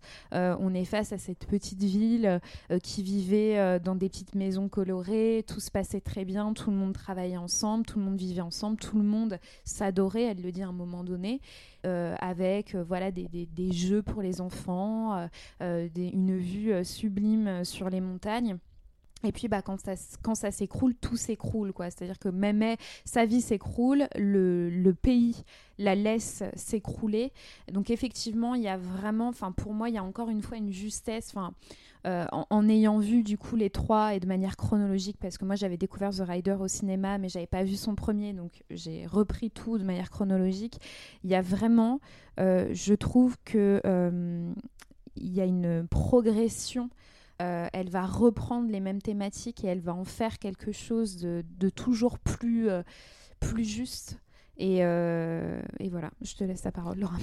non, moi, ce que j'ai aimé dans ce film, c'est que c'est un récit vraiment désenchanté parce que bah, du coup, ça, on suit des personnes qui ont vraiment tout perdu, mais jamais pessimistes. Et c'est ça qui est intéressant, surtout que là, pour, euh, pour une fois, du coup, elle a travaillé avec une actrice qui est pour le coup professionnelle. Et en fait, au lieu de, de, la, de la mettre en avant, euh, Frances McDormand, c'est, de, ça devient vraiment le guide parce que du coup, en fait, vu qu'elle est nouvelle dans cette vie de nomade, elle apprend. Et en fait, quand, vu qu'elle apprend, elle apprend euh, d'autres personnes qui vont lui apporter euh, des choses, qui vont lui apprendre bah, du coup comment, comment s'occuper de, de, son caca quand tu habites euh, dans un van. Et c'est par, par son regard du coup qu'on va connaître toute la vie de, de ces nomades. Et euh, je trouve ça très intéressant parce que c'est vrai qu'on a vraiment la vision de, cette actrice qui est vraiment une actrice hollywoodienne, qui a beaucoup tourné avec les frères Cohen, euh, qui, a, qui, a, gagné des Oscars, qui a vraiment une vraie carrière euh, au cinéma en tant qu'actrice, dire actrice posée dans le cinéma. Et là, vraiment, l'impression qu'on lui a enlevé tout son artifice. Et c'est presque comme si on la voyait, elle, enfin vraiment l'actrice, mais dans, son, dans sa globalité, sans les paillettes, sans, sans qu'elle joue. Vraiment, on a vraiment l'impression que Fern, c'est une partie de, de l'actrice. Et ça que je trouve très fort parce que du coup, en prenant une actrice professionnelle, elle arrive quand même à tirer quelque chose de vrai dans cette actrice et à lui faire raconter aussi un peu sa propre vie parce qu'on apprend, enfin en tout cas dans les interviews que Chloé Zhao a données, on apprend que du coup le personnage de Fern s'est vraiment construit autour de Frances McDormand parce que l'actrice lui a raconté que elle, a toujours rêvé qu'un jour, quand elle aurait 65 ans, elle quitterait Hollywood et elle partirait dans un van et elle changerait de nom euh, pour s'appeler Fern. Et du coup, c'est à partir de, de ce petit euh, récit que lui a raconté euh, Frances McDormand que Chloé Zhao a a, créé son personnage et lui a apporté en fait euh, tous les trucs euh, intimes euh, qu'on peut voir dans le film. Par exemple, on voit une, une vaisselle qu'elle qu'elle transporte partout avec elle, bah, c'est vraiment la vraie vaisselle euh, de l'actrice que lui a donnée son père quand elle était jeune et qu'elle euh, du coup qu'elle a gardé toute sa vie. Et même à un moment, on voit qu'elle, enfin, on voit sa sœur dans le récit. Et en fait, euh, c'est pas sa sœur, mais en fait, c'est vraiment une amie de longue date de l'actrice qui du coup, elles ont vraiment une connexion qu'on retrouve dans le film. Et c'est ça que je trouve assez impressionnant, c'est en plus de savoir travailler avec des personnes qui n'ont jamais tourné de leur vie euh, devant une caméra, elle sait aussi euh, travailler avec des acteurs et actrices qui sont professionnels, mais leur faire euh, ouvrir une autre facette qu'on n'aurait jamais vue peut-être dans un autre film tourné autrement. Moi, c'est peut-être ce film qui me touche le plus euh, sur toutes ces thématiques. Euh, je trouve qu'il y, a quelque chose, on parle beaucoup du deuil, mais c'est aussi un film enfin, qui parle en fait de comment réapprendre à vivre quand on a plus de 60 ans, 70 ans et qu'on pense que la vie est déjà derrière nous. Il y a énormément de plans qui sont, je trouve, vraiment, vraiment très beaux. J'ai l'impression de répéter ça depuis tout à l'heure. Mais particulièrement dans ce film, en tout cas, moi, je trouve qu'il y a une vraie émotion qui est assez, euh, comme tu disais, assez assez qui est pas extravagante, c'est vraiment quelque chose d'assez pudique, assez mutique. Surtout que le personnage de Frances McDormand est quand même assez euh, rentre dedans, mais en, même temps et et, pas trop extravagant. Enfin, tu, je vais pas résumer ce que tu viens de dire parce que tu l'as très très bien dit, mais il y a plein de scènes en fait vraiment qui s'incarnent, je trouve, dans, dans l'intimité avec les autres. Euh, les, tous ces repas, par exemple, avec les autres, c'est il y a un moment, il y a hum, comment dire, il y a plusieurs euh, scènes autour du feu où on les voit soit en train de chanter, soit en train de communier, soit en train de rigoler, soit en train de parler, et c'est toutes ces émotions euh, qui rejaillissent, qui sont qui sont authentiques pour le coup, je trouve, parce qu'on est face à des vrais nomades et dont c'est la vraie vie, euh, et, qui n'est pas, enfin, ce n'est pas idéalisé parce qu'il y a toute cette dimension de la précarité, enfin, ce qu'on a pu dire jusqu'à maintenant, mais je trouve que le film est très beau pour ça parce que c'est vraiment un film de comment on réapprend à vivre. Moi, je trouve que à un moment donné, il y a ce personnage qui s'appelle Bob et qui est un, un, YouTube, un YouTuber de 60 ans qui explique comment bien vivre euh, dans son van et qui lui dit quelque chose qui, euh, je pense, peut résumer le film euh, sans, sans, dire qu'il peut être résumé en une phrase, mais il lui dit, en gros, toutes les personnes là qui sont sur la route, tu ressens chez eux une mélancolie, un vide. Euh, et, effectivement, tout le long, euh, jusqu'à la finalité où elle, elle reprend en fait en main son propre récit.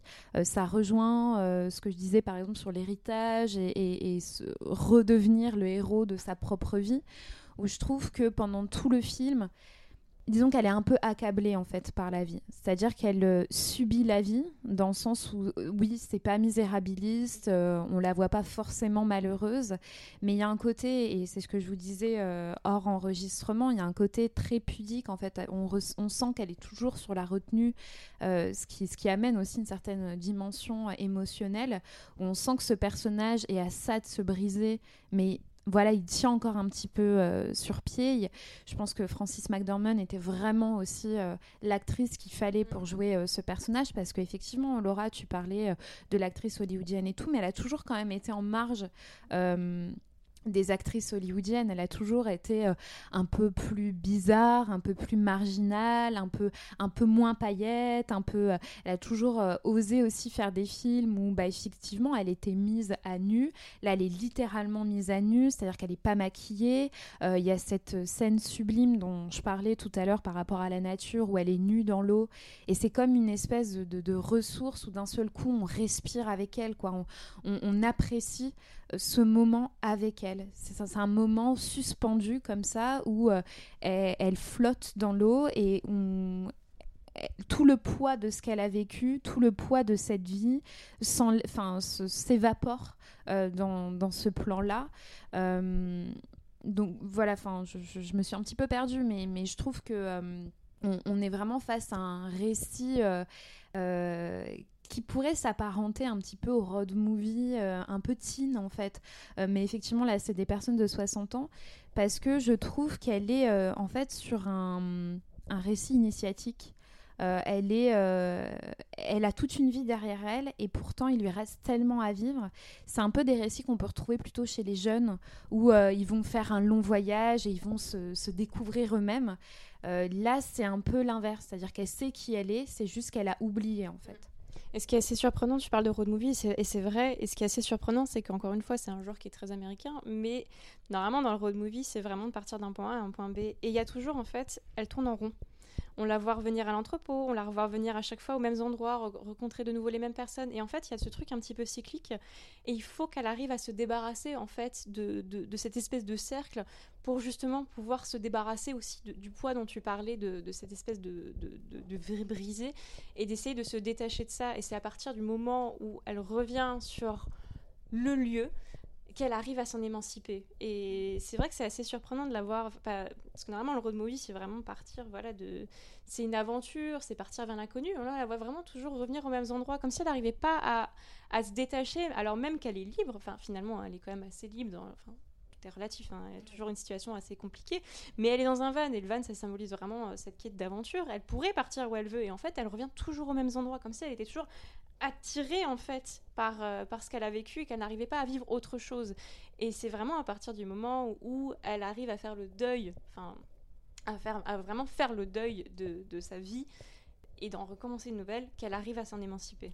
Et c'est juste ce que tu dis, ça me rappelle aussi une phrase du film où elle lui parle de sa bague et elle lui dit c'est un cycle en fait, tu pourras jamais l'enlever parce que ça, ça symbolise le cycle. Et je trouve que ça fait vachement ça. Mhm. Alors même que tu parles du fait qu'elle soit attachée, elle a aussi du mal en fait à s'attacher à de nouvelles choses. C'est-à-dire que l'homme qu'elle rencontre, où visiblement ils sont tous les deux attirés l'un vers l'autre et ils pourraient recréer quelque chose ensemble, elle n'y arrive pas. Quand elle, euh, est dans un nouvel endroit où elle pourrait se reconstruire, elle n'y arrive pas non plus. Et finalement, cette vie qu'elle n'a pas au début, qu'elle n'a pas choisie, elle choisit de la garder puisque ce plan final, ça, ça spoile pas, mais ce plan final vers une route où effectivement, euh, comme en parlais par rapport au road movie, eh ben on ne sait pas où est-ce que où est-ce que ça va mener, si ce n'est vers cette nouvelle vie qu'elle a qu'elle prend enfin en main.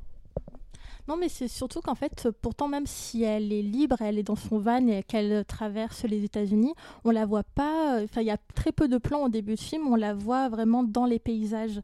Comme si, elle, en fait, elle se refusait à s'approprier, euh, du coup, euh, toute cette route euh, qui s'ouvre à elle.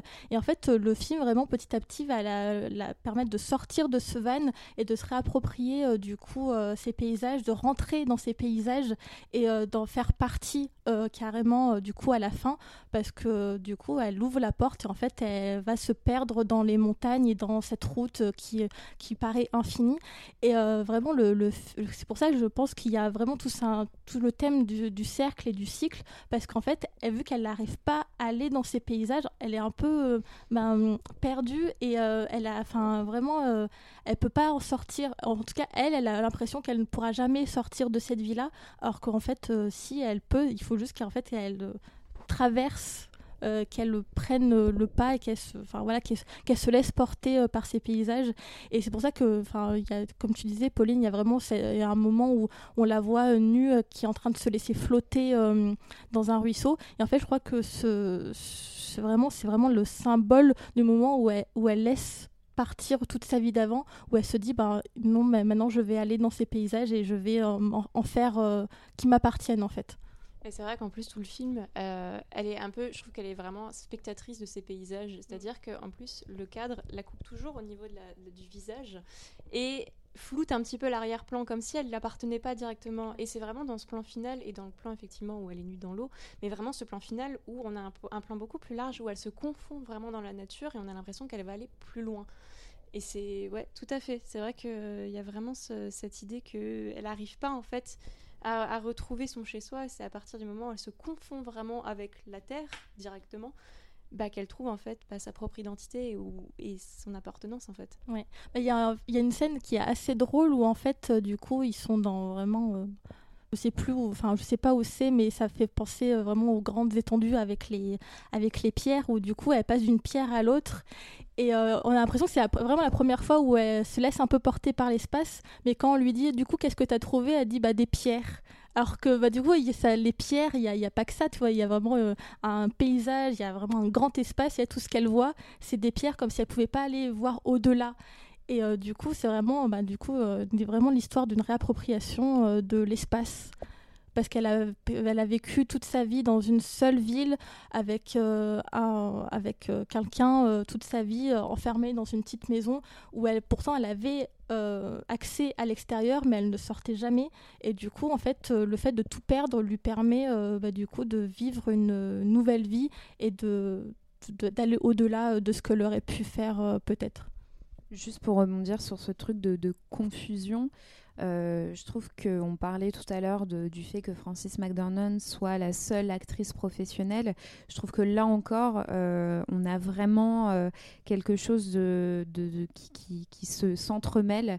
les acteurs non professionnels font autant professionnels que Frances McDormand. Et Frances McDormand, on oublie qu'elle est Frances McDormand. Je n'ai à aucun moment, là où beaucoup d'acteurs et d'actrices, quand on les voit, même maquillés, même dans des rôles différents, on va se rappeler qu'elle rôle il ou elle ont joué, euh, là j'étais face à, une nouvelle personne. Quoi. Elle arrive à être très juste et les autres aussi, donc euh, ça prouve une nouvelle fois euh, la direction d'acteurs et d'actrices que Chloé Zhao a et qui, je pense, renforce aussi son cinéma bah, de, tout ce qu'on a pu dire depuis le début.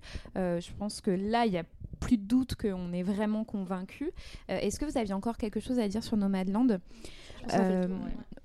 Peut-être euh, rappelons du coup que bah, Chloé Zhao est nommée euh, pour, euh, pour l'Oscar de la meilleure réalisatrice. Cette année est une année historique puisqu'elles sont deux femmes à être nommées dans, dans ce prix, ce qui n'est jamais arrivé. Donc Chloé Zhao et Emerald Fennell, qui est la réalisatrice de Promising Young Woman. Les Oscars se tiendront le 25 avril, donc on espère que Chloé Zhao va gagner. Honnêtement, je pense que ce sera elle. Voilà. Après, il y, a eu tout un truc, je ne sais pas si vous avez entendu en Chine, où justement, à la suite euh, des Golden Globes, euh, il y a eu une, interview d'elle euh, dans Filmmaker il n'y a aucune trace de cette interview. C'est revenu sur une capture d'écran un petit peu obscure et elle-même nie avoir, avoir eu ces propos-là. Euh, qui fait que du coup en Chine, euh, elle est. Alors, c'est même pas qu'elle est boycottée, c'est qu'elle a complètement disparu en fait. Le hashtag Nomadland n'existe plus. Le film devait sortir euh, courant avril, il me semble, et du coup, on retrouve pas le film dans les grilles de sortie en avril en Chine. Donc, oui, en fait, tout est parti après ça... enfin, le fait qu'elle ait gagné deux Golden Globes pour le le coup. Il y a eu des, des, des, screens qui sont sortis d'une potentielle interview qu'elle aurait fait où en gros elle dit que la Chine c'est un peu le mal. Et donc bah, du coup maintenant dans son pays elle est traitée de traîtresse et en gros plus personne ne veut plus personne ne veut parler d'elle, plus personne ne veut voir son film. Mais sauf qu'en fait, cette interview, on peut la retrouver facilement en cherchant un petit peu. Et sauf que le, le screen n'apparaît pas dans l'interview de base, qui, en plus qui, qui date parce que c'est daté de 2013, donc bien avant qu'elle réalise son premier long métrage. Et du coup, tout est parti de là et euh, son film ne devrait pas sortir en Chine. En tout cas, pour l'instant, il n'est enfin, il pas du tout dans les grilles de sortie. Donc, je ne sais pas ce que ça va devenir cette histoire. Ce qui est quand même assez triste, on va, on va, on va croiser les doigts pour qu'il sorte quand même parce que ça a quand même été une grande star euh, dans son pays d'origine. Enfin, je veux dire, c'était le grand talent. Euh, et là, soudainement, elle se retrouve, ou alors est soi-disant critiqué du coup le, le gouvernement chinois ce qui apparemment que c'était le gouvernement était des menteurs et qu'en gros la Chine c'était le mal en euh, ouais dans, ou moins ouais c'est ça. Euh, c'est ça et comme de toute façon c'est encore un peu un peu une situation compliquée mais on espère qu'il sortira y compris en France parce que Nomadland pour le coup c'est un film qu'il faut découvrir sur les, sur grand écran. Alors en plus euh, je veux pas enfin je veux pas faire Enfin, je, ne vais pas faire le truc très euh, conservateur, mais c'est un film qui parle littéralement des grandes étendues. Donc, c'est quand même dommage de voir ça sur son petit écran euh, sur Disney+. Puis en plus de ça, je pense que sur Disney+, c'est absolument pas le public cible. Donc, euh, le film va se perdre dans la plateforme. Et ça serait un vrai scandale. Euh, pour, euh, pour clôturer, parlons de ses prochains projets, puisque Chloé Zhao, euh, comme on, on, le dit depuis tout à l'heure, est une réalisatrice qui était déjà bien suivie à ses débuts et qui le sera d'autant plus une fois qu'elle aura l'Oscar de la meilleure réalisatrice, on y croit. elle va, elle, elle prépare un film, alors là pour le coup, euh, qui va un petit peu à l'encontre de ce qu'on peut attendre euh, d'une réalisatrice qui a quand même euh, fait trois films plutôt indépendants, bien produits, mais qui reste toujours sur voilà cette, cette, cette vibe, comme on disait, documentaire, cinéma au plus proche de la vérité, avec des acteurs non professionnels, pour aller vers un film Marvel, Eternals, où il y aurait au casting Angelina Jolie et Salma Hayek. Donc c'est un film qui devrait sortir en 2021. À mon avis, euh, ce sera plutôt 2000. Pour l'instant, il est prévu euh, pour novembre 2021, mais je pense que vu que Marvel euh, change les dates tout le temps, je pense que déjà il va presque partir pour 2022. On, on, verra s'il sort en salle. Peut-être qu'il va se retrouver sur Disney+. Moi, pardon, moi j'allais dire, je suis assez curieuse en fait de voir qu'est-ce qu'elle qu'est-ce qu'elle allait ah bah, faire là-dedans. Euh, et en même temps, je trouve qu'il y a quand même une certaine cohérence parce que les films de super-héros, c'est quand même le film américain par excellence en ce moment. Euh, surtout qu'elle joue beaucoup avec le, la figure des héros. On parlait tout à l'heure du cowboy. Je suis assez curieuse de voir ce qu'elle va en faire là. Surtout qu'il me semble que c'est un des premiers super-héros ouvertement gays dans l'univers Marvel. C'est à confirmer, mais en tout cas, c'est ce que j'avais vu. surtout que c'est elle qui allait chercher Marvel et pas l'inverse. Donc ça veut dire qu'elle avait vraiment envie de faire un film euh, dans l'industrie euh, Marvel, dans l'industrie euh, de, des super-héros. Donc je pense que si c'est elle qui est venue les chercher, c'est qu'elle avait quelque chose à raconter, en tout cas dans, dans, ce système Disney qui est quand même assez codifié. Donc euh, à voir, mais en tout cas, euh, moi qui avais envie d'arrêter de, regarder les films Marvel euh, qui vont sortir prochainement, du coup j'ai envie de voir Eternals. Elle m'a eu encore une fois. Et puis après, alors moi j'ai lu ça, mais je ne vois pas dans, dans, ces fiches officielles IMDB, etc. Mais je pense que j'avais trouvé ça dans des interviews et tout, qu'elle penserait à faire un Dracula euh, un Dracula qui, qui, se passerait dans un, dans un registre plutôt futuriste, western, il me semble. Ah, western et science-fiction. Voilà, donc pareil, très curieuse. En tout cas, je pense que Chloé Zhao est une figure à suivre depuis quelques temps. Et si jamais. je pense qu'on vous a bien donné envie de les découvrir. oui, je franchement, on a été quand même assez. Euh, je, pense même qu'au-delà de à suivre, ça on aurait pu le dire quand pour son premier film, je pense que là, elle s'est imposée quand même comme une grande réalisatrice. Oui, bien sûr. Là, je pense que là, ça va être la consécration parce qu'elle va gagner l'Oscar. En tout cas, moi, j'y crois vraiment à fond. Donc, évidemment, les Oscars, c'est vraiment la consécration. Euh, d'un réalisateur ou une réalisatrice. Euh, après, du coup, sa carrière est toute tracée, on va dire. Mais oui, même, euh, même si elle gagne pas, ou même avant ça, comme on a dit là pendant, je sais pas combien de temps on a parlé, mais en tout cas, je, je, je pense que c'est vraiment une réalisatrice qui s'est imposée dans le cinéma indépendant et qui va du coup va s'imposer aussi dans un cinéma beaucoup plus mainstream. En tout cas, moi j'y crois. Eh ben, je pense qu'on peut clôturer là-dessus. J'espère que Chloé Zhao t'entendra, Laura, euh, euh, puisque voilà, on croit en elle et, euh, évidemment, ces deux premiers longs métrages sont trouvables en VOD, pas sur des plateformes, il me semble, mais en tout cas en VOD. Et puis, on vous invite fortement, fortement à découvrir Nomadland quand il sortira en salle ou ailleurs, mais de manière légale. déjà que les femmes dans le cinéma n'ont pas beaucoup d'argent, donnez-leur de l'argent, s'il vous plaît. Euh, je pense qu'on peut clôturer là. Merci beaucoup, Laura, d'avoir été avec nous et d'avoir parlé euh, aussi bien et avec bienveillance de Chloé Zhao. Bah, merci à toi. Pareil, Amandine, merci beaucoup d'avoir euh, été là pour nous parler de ce cinéma qui nous a toutes touchées. Bah, merci encore une fois. On se retrouve euh, très très vite pour vous parler euh, cette fois-ci d'un film euh, dont on ne révélera pas tout de suite l'identité. Vous pouvez nous suivre sur nos réseaux sociaux, c'est toujours Sorociné. On se retrouve très vite pour un prochain épisode. Bye Bye À plus